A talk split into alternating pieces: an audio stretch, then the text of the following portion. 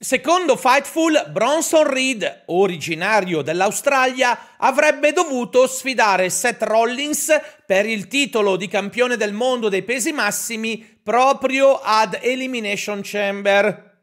Poi l'infortunio al ginocchio del visionario ha cambiato i piani in maniera radicale. Tra l'altro su Twitter Reed ha rivelato che non tutto il male viene per nuocere, visto che sua moglie ha partorito prima del previsto e l'assenza dal Premium Live Event gli ha permesso di stare al suo fianco per accogliere insieme la nuova vita.